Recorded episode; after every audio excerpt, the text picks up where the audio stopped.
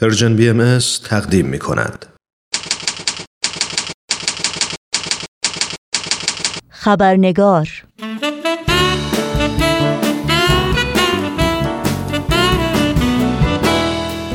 با خوش آمد به شما دوستان و دوستداران خوب خبرنگار نوشین آگاهی هستم و خبرنگار این چهارشنبه رو تقدیم می کنم. قبل از اینکه به بخش گزارش ویژه برنامه امروز بپردازیم نگاهی گذرا خواهیم داشت به پاره از سرخطهای خبری در برخی از رسانه های این سو و آن سو و فراسوی ایران زمین. محکومیت سه شهروند جوان باهایی در سمنان به 23 سال حبس تعزیری انتقال گلرخ ابراهیمی ایرایی زندانی سیاسی از بازداشتگاه وزرای تهران به زندان قرچک ورامین. بازداشت محمد رضا فرهادپور فعال مدنی توسط ماموران امنیتی. و تفهیم اتهام ماندانا صادقی نویسنده و روزنامه نگار در دادسرای عمومی و انقلاب آبادان.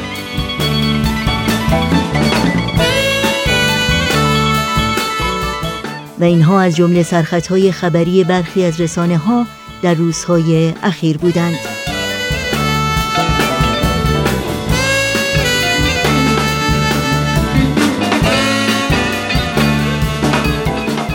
و ما تلاش برای حقوق بشر در ایران در دهمین نشست خود که هفته گذشته در شهر لس آنجلس در ایالت کالیفرنیا در آمریکا برگزار شد میزبان تعدادی از فعالان و کارشناسان حقوق بشر روزنامه نگاران محققان و پژوهشگران ایرانی و همچنین صدها ایرانی علاقمند به وضعیت حقوق بشر در ایران بود. دستندرکاران این نشست می‌گویند اگرچه در طی سالهای گذشته قطنامه های متعددی توسط سازمان ملل متحد و کشورهای مختلف جهان از جمله ایالات متحده آمریکا علیه نقض حقوق بشر در ایران به تصویب رسیده و از دولت ایران خواسته شده که به مفاد میثاقهای بین المللی حقوق بشر که خود از امضا کنندگان آنهاست احترام بگذارد و مسئولیت قانونی خود را نسبت به شهروندانش مجرا دارد اما نقض گسترده حقوق بشر در ایران همچنان ادامه دارد و آزار و شکنجه و سرکوب بی حد و مرز شهروندان ایرانی از جمله پیروان اقلیت‌های دینی، قومی، دانشجویان، زنان، فیلمسازان، روزنامه‌نگاران و غیره با حمایت حکومت جمهوری اسلامی اعمال می شود. این نشست با تبادل اخبار و اطلاعات و ارائه تحقیقات در مورد وضعیت حقوق بشر در گذشته و حال و موارد نقض حقوق بشر در ایران برای آگاهی ایرانیان خارج از مرزهای ایران و همچنین جامعه بین المللی تلاش می کند. در مورد پیشینه و اهداف تلاش برای حقوق بشر در ایران خانم کارمن مرانده از دستندرکاران و برگزار کنندگان این نشست گفت سال اول سال 2010 ایده از اینجا پیش اومد که خانم راکسانا صابری در ایران زندان شدن و بعد رها شدن اومدن امریکا و ایشون در زندان اوین با خانم کمال و خانم ثابت همبند بودن. وقتی که اومدن اینجا خیلی ایشون راقی بودن که با باهایا در تماس باشن و محبتی بهشون شده بود در, در بند که این محبت رو می‌خواستن جبران کنن. و وقتی که باشون تماس گرفتیم که ایشون بیان در یک کنفرانسی در, در مورد این تجربه صحبت بکنن ایشون قبول کردن. و خیلی کنفرانس موفقی بود در UCLA سال اول. برای همین سال بعدش آقای مازیار بهاری ایران گرفتار شدن. و از ایشون تماس گرفتیم و ایشون هم راضی شدن تشریف بیارن و دیدیم که فعالان حقوق بشر زیاد هستند و میشه از این یه برنامه سالانه درست کرد.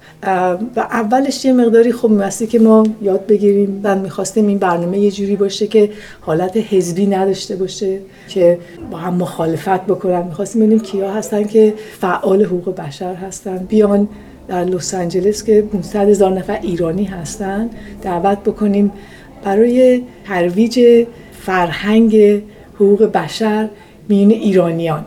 و این برنامه ضبط میشه و پخش میشه از تلویزیون. برنامه به فارسیه که ایرانیان تمام دنیا و همه بدونن این برنامه رو بشنون و این فرهنگ حقوق بشر ترویج بشه. برای اینکه این خیلی مهمه که همه بدونن که این حقوق بشر چی هست؟ که هر نفر حقشه. این حقیه که باهش به دنیا میاد. و ما حداقل اگر که حقمون یه دولتی از ما می‌گیره از همدیگه نگیریم. و اگه حق یکی گرفته میشه ساکت نباشیم. سال سوم چهارم دکتر عباس میلانی از استنفورد اومدن. و ایشون خیلی قشنگ صحبت کردن و به جمعیت توصیه کردن که اگه در یک جمعی میشینین و یه جوک میگن در مورد یه اقلیتی در ایران نخندین. اعتراض کنین این درست نیست. و ما به عنوان یه گروه ایرانی خودمون از ریشه خیلی می‌تونیم فعالیت داشته باشیم و فرهنگیمون رو باید عوض بکنیم که به هم دیگه احترام داشته باشیم. اگه عقیدمون با هم فرق می‌کنه فقط این نیستش که چه دولت چه کاری کرده. در در قشر مردم هم این اهمیت داره که حق همدیگه رو نگه دارن پایمال نکنن. خانم هما سرشا روزنامه نگار و فعال شناخته شده حقوق زنان که مجری این نشست بود برنامه را با این سخنان کوتاه آغاز کرد. سلام عرض می‌کنم. من هما سرشار هستم و سرفراز خورسند که در خدمت همه شما هستم. در این دهمین نشست سالیانه تلاش برای حقوق بشر در ایران به همه خوش آمد میگم این برنامه و این نشست با همکاری عفو بین الملل، دیانت باهایی، خبرنگاران بدون مرز، اتحاد برای ایران، مرکز اسناد حقوق بشر ایران، مرکز حقوق بشر ایران، نشریه جوانان و نشریه تهران، شرکت کتاب، نشریه ایران شهر و تلویزیون ایران فردا اجرا میشه و از حمایت و پشتیبانی همه این یاران سپاسگزاری می‌کنم.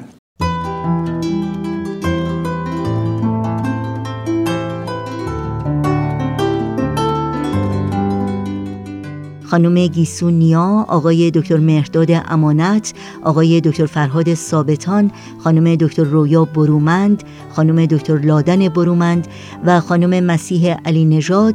از جمله سخنوران نشست امسال بودند که پیرامون موضوعاتی چون مسئولیت دولت جمهوری اسلامی در مقابل قوانین بین المللی، پیشینه تاریخی حقوق بشر در ایران، تأثیر اقتصادی نقض حقوق بشر بر جامعه ایران اهمیت جمعآوری اسناد و مدارک موارد نقض حقوق بشر و مسئولیت شهروندی صحبت کردند.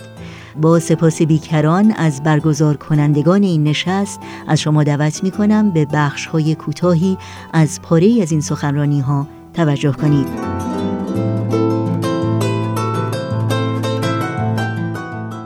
سخنران بعدیمون آقای دکتر مهداد امانت هستند عضو برنامه مطالعات ایرانی دانشگاه کالیفرنیا در سانتا باربارا.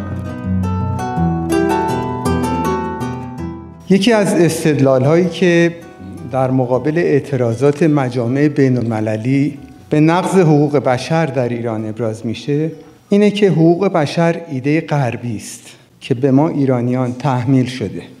البته این درست است که اعلامیه حقوق بشر بر اساس اصول انسان دوستی عصر روشنگری در اروپا تدوین شد. ولی احترام به حقوق رعیت که ما امروز شهروند آن می‌خوانیم ما در گنجینه فرهنگ سیاسی خود ذخیره داریم. قرنها قبل از مونتسکیو و روسو متفکرین ایرانی در اندرزنامه ها به شاهان عدالت اجتماعی را بر اساس اخلاقیات عملی انسان مدار تعریف کردند که با تفکر اروپای عصر روشنگری اندکی متفاوت است. همه ما این ابیات گلستان سعدی را به یاد داریم که بنی آدم اعضای یک پیکرند که در آفرینش ز یک گوهرند. چو عضوی به درد آورد روزگار دگر عضوها را نماند قرار. اشاره سعدی به پیکر انسان نمادی است از مجموعه‌ای که اجزای آن با هم پیوندی ناگسستنی دارند و درد هر عضو مایه رنج تمامی اعضا می شود این پیکر پرورده و پروراننده گوهر انسانی است گوهری آسمانی که زامن برابری انسان هاست.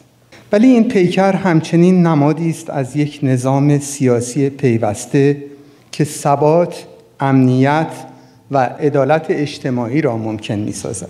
این نظام بر اصل دیرین دایره عدالت استوار است. سخنران بعدی ما آقای دکتر فرهاد ثابتان هستند که در سال 1979 در رشته اقتصاد از دانشگاه ایالتی کالیفرنیا CSU ایست بی فارغ تحصیل شدند. صحبت هایی که می‌خوام عرض بکنم در حوزه مسئله حقوق بشر و تأکید من بیشتر به آزادی باور و دین و به طور کلی اندیشه است. و در اینجا واقعا می‌خوام از هر قشر و هر سطح و هر فکر و هر اندیشه دفاع بکنم به علت اینکه مسئله حقوق بشر خب البته ما به طور کلی باش آشنایی داریم از مواد حقوق بشر آشنایی داریم ولی به ویژه این آزادی یعنی در حقیقت آزادی بیان و آزادی اندیشه و آزادی باور از دیدگاه بنده یکی از اساسی ترین بخش های و مواد حقوق بشر هست که طبعات آن و پیامدهای اون چه در اقتصاد چه در سیاست چه در مسائل اجتماعی و فرهنگی واقعا تاثیرگذار هست. وقتی که ما این اعلامیه رو مرور می‌کنیم در حقیقت دو ماده اولیه این اعلامیه درباره آزادی و آزادگی یعنی حق انتخاب برای همه انسان هاست. و بعد از اون مسئله جهان شمولی و برابری همه انسان ها مطرح میشه. مثلا در ماده یک گفته شده تمام افراد بشر آزاد زاده می شوند و از لحاظ حیثیت و کرامت و حقوق با هم برابرند. همگی دارای عقل و وجدان هستند و باید با یکدیگر با روحیه برادرانه رفتار کنند. و ماده دوم به برابری و جهان شمولی این مسئله تاکید داره و میگه هر کس می‌تواند بی هیچ گونه تمایزی به ویژه از حیث نژاد، رنگ، جنس، زبان، دین، عقیده سیاسی یا هر عقیده دیگر و همچنین منشأ ملی یا اجتماعی، ثروت، ولادت یا هر وضعیت دیگر از تمام حقوق و همه آزادی های ذکر شده در این اعلامیه بهره مند گردند. حالا نکته که خیلی جالبه ماده سوم اعلامیه حقوق بشر میگه هر فردی حق زندگی، آزادی و امنیت شخصی دارد. یعنی حق حیات حق زندگی در بخش سوم اعلامیه حقوق بشر اومده و قبل از اون مسئله حق اندیشه حق آزادی عقیده و برابری هست. چرا؟ از دیدگاه من به نظر می‌رسه که واقعا وقتی ما در مورد آزادی اندیشه صحبت می‌کنیم این یک تفوق نهادی نسبت به آزادی حیات داره. شما تصور بفرمایید که دارید زندگی می‌کنید. ولی این زندگی شما معنای خاصی نداره. یعنی با باورهای شما تطابق نداره. اگر من نتونم باورهای خودم رو آزادانه بیان بکنم به عبارت دیگه من اصلا هویت ندارم. هویتی که انسان رو واقعا به عنوان یک انسان به عنوان کسی که ریشه انسان از اونس میاد از انیس و معنوس بودن میاد یعنی با هم بودن و با هم ارتباط برقرار کردن. اگر ما این هویت اولیه و این باور اولیه رو نتونیم برقرار بکنیم یعنی مفهوم اساسی انسان رو متاسفانه درک نکردیم و فقط حیات ما شاید بشه گفت بشه زندگی شاید گیاهی یعنی یک زندگی که با اندیشه و تفکر همراه نیست. اما حالا این چه ربطی به اقتصاد داره؟ البته برداشتی که ما از اقتصاد می‌کنیم این است که خیلی خوب اقتصاد در مورد پول هست در مورد هزینه هست در مورد منافع هست و اینا. ولی واقعا وقتی که به ریشه های اساسی و فلسفی اقتصاد نگاه می‌کنیم اولین درسی که در اقتصاد مطرح میشه حق انتخاب هست. به عبارت دیگه پیشفرز یا تصویری که اقتصاد از یک انسان داره این است که انسان داره انتخاب می‌کنه. شما هر وقت که به مثلا خاربار فروشی میرید یا جایی که می‌خواید لباس بخرید همش در حال انتخاب هستید که من آیا این کالا رو بخرم یا اون کالا رو بخرم؟ این رنگ لباس رو بخرم یا اون رنگ؟ یعنی انتخاب ما به طور روزمره مطرح هست حالا شما تصور بفرمایید که یکی بیاد این حق انتخاب رو از شما بگیره. حق انتخاب سلیقه حق انتخاب آنچه که شما به اون تمایل دارید و به اون باور دارید از شما بگیره. در نتیجه هویتی از شما باقی نخواهد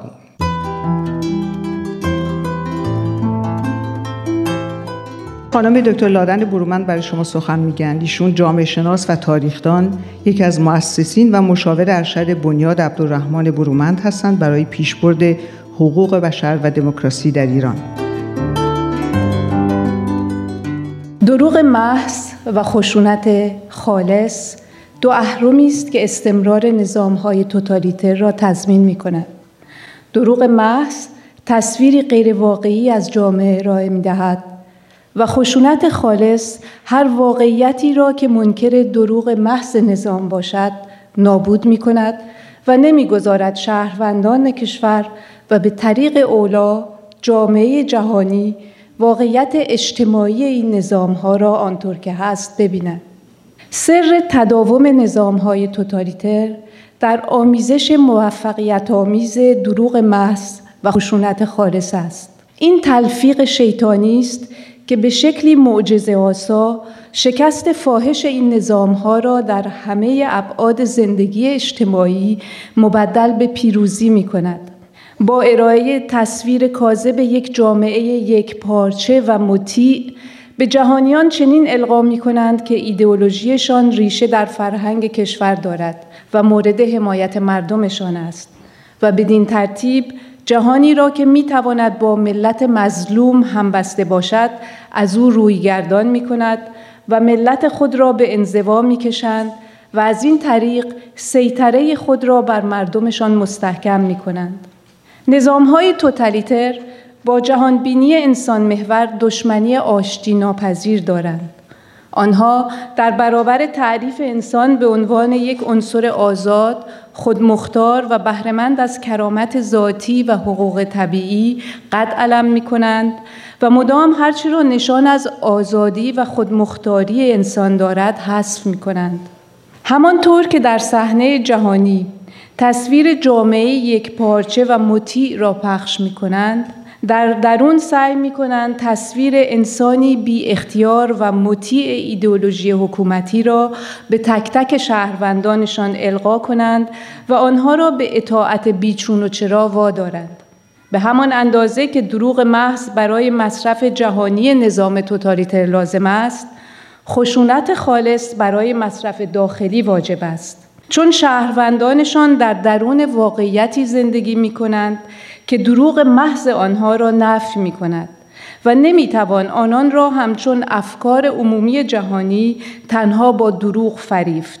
خشونت اوریان شرط لازم تحمیل دروغ حکومتی به شهروندان است. و به همین دلیل است که چهل سال پس از انقلاب اسباب و وسایل ترور و نهادهایی چون دادگاه های انقلاب هنوز پابرجاست فعالین حقوق بشر در چنین شرایطی قدم به میدان مبارزه می‌گذارند در نگاه اول آنها در برابر عظمت صنعت دروغ پردازی نظام و هیبت خوفناک زرادخانه و اسلحه و مهمات و سپاه و بسیج آن بس ناتوان و بیقدرت به نظر می رسند.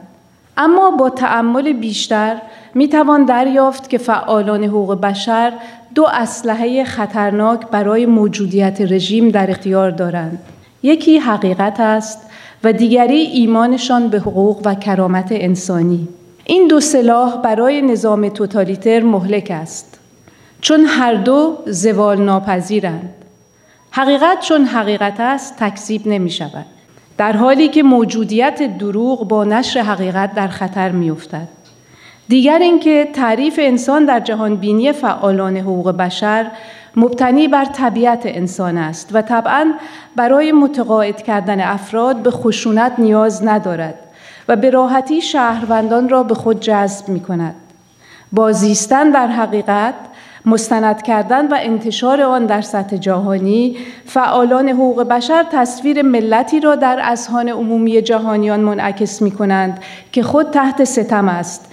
به های جهان شمول انسانی احترام می‌گذارد و خواستار پیشبرد آن در کشور و خواهان روابط دوستانه و صلحآمیز با دیگر ملل جهان است.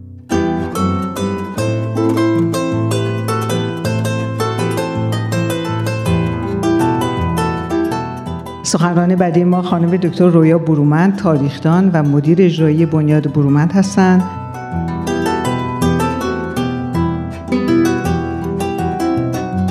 نظام های توتالیتر بقای خود را با دروغ و تبلیغات تضمین می کنند. آنها از منابع کشور قانون، زور و خشونت برای کنترل جامعه و برای تظاهر به مشروعیت در جامعه بین الملل استفاده می کنند.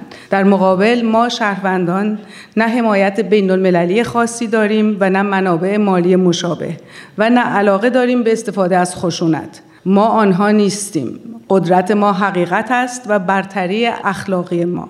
ما نه تنها نمی‌گذاریم تلاش آنها برای محو کردن خاطره قربانیانشان از حافظه جمعی برود و یا دروغ پردازیشان در مورد آنها موفق شود بلکه می توانیم با یک حرکت مردمی حقیقتگویی مشروعیتشان را زیر سوال ببریم. و این کاری است که بنیاد برومند با مستندسازی و ترویج فرهنگ حقوق بشر و پخش اطلاعات و فعالیت در محافل بین المللی در 18 سال گذشته کرده.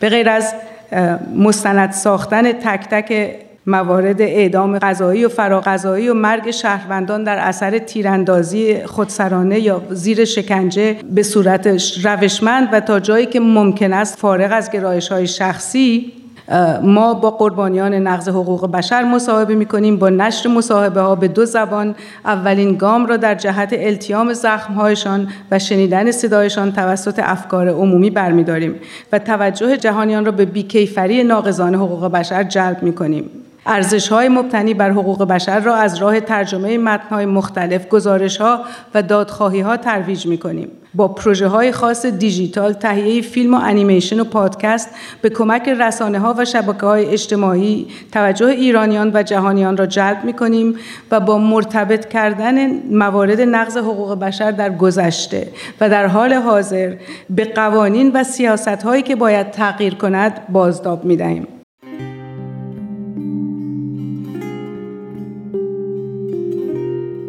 همراهان خوب برنامه خبرنگار یادآوری کنم که برنامه کامل این نشست در دو قسمت با عنوان تلاش برای حقوق بشر در ایران در شبکه یوتیوب در دسترس شماست.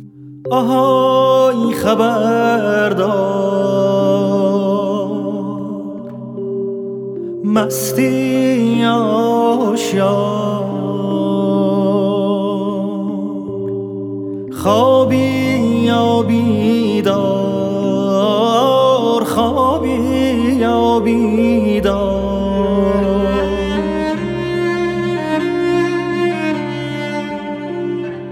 تو شب سیاه تو شب تاریک از چپ و از راست از دور و نزدیک.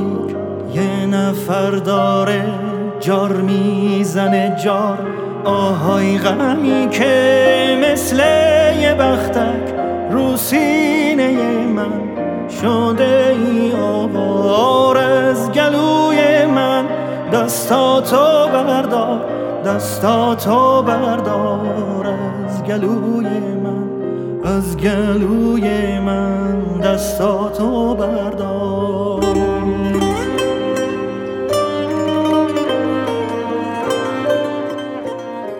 و در این فرصت کوتاه پیش رو اجازه بدین تا اطلاعات راه های تماس با رادیو پیام دوست رو یادآور بشم. آدرس ایمیل ما هست info at persianbms.org شماره تلفن ما 001 703 671 828 828 در شبکه های اجتماعی ما رو زیر اسم Persian BMS جستجو بکنید و در پیام رسان تلگرام با آدرس at پرژن بی با ما در تماس باشید. کوچه های شهر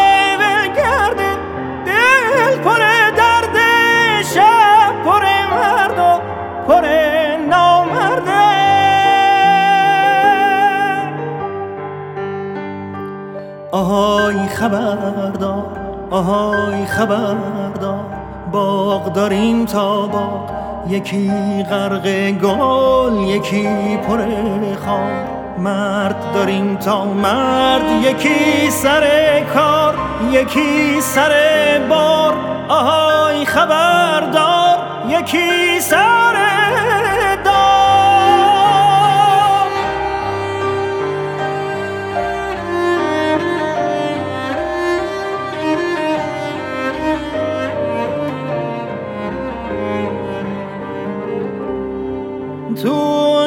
کوچه های نسیم رفته پی بلگردی توی باغچه ها پاییز اومده پی نامردی توی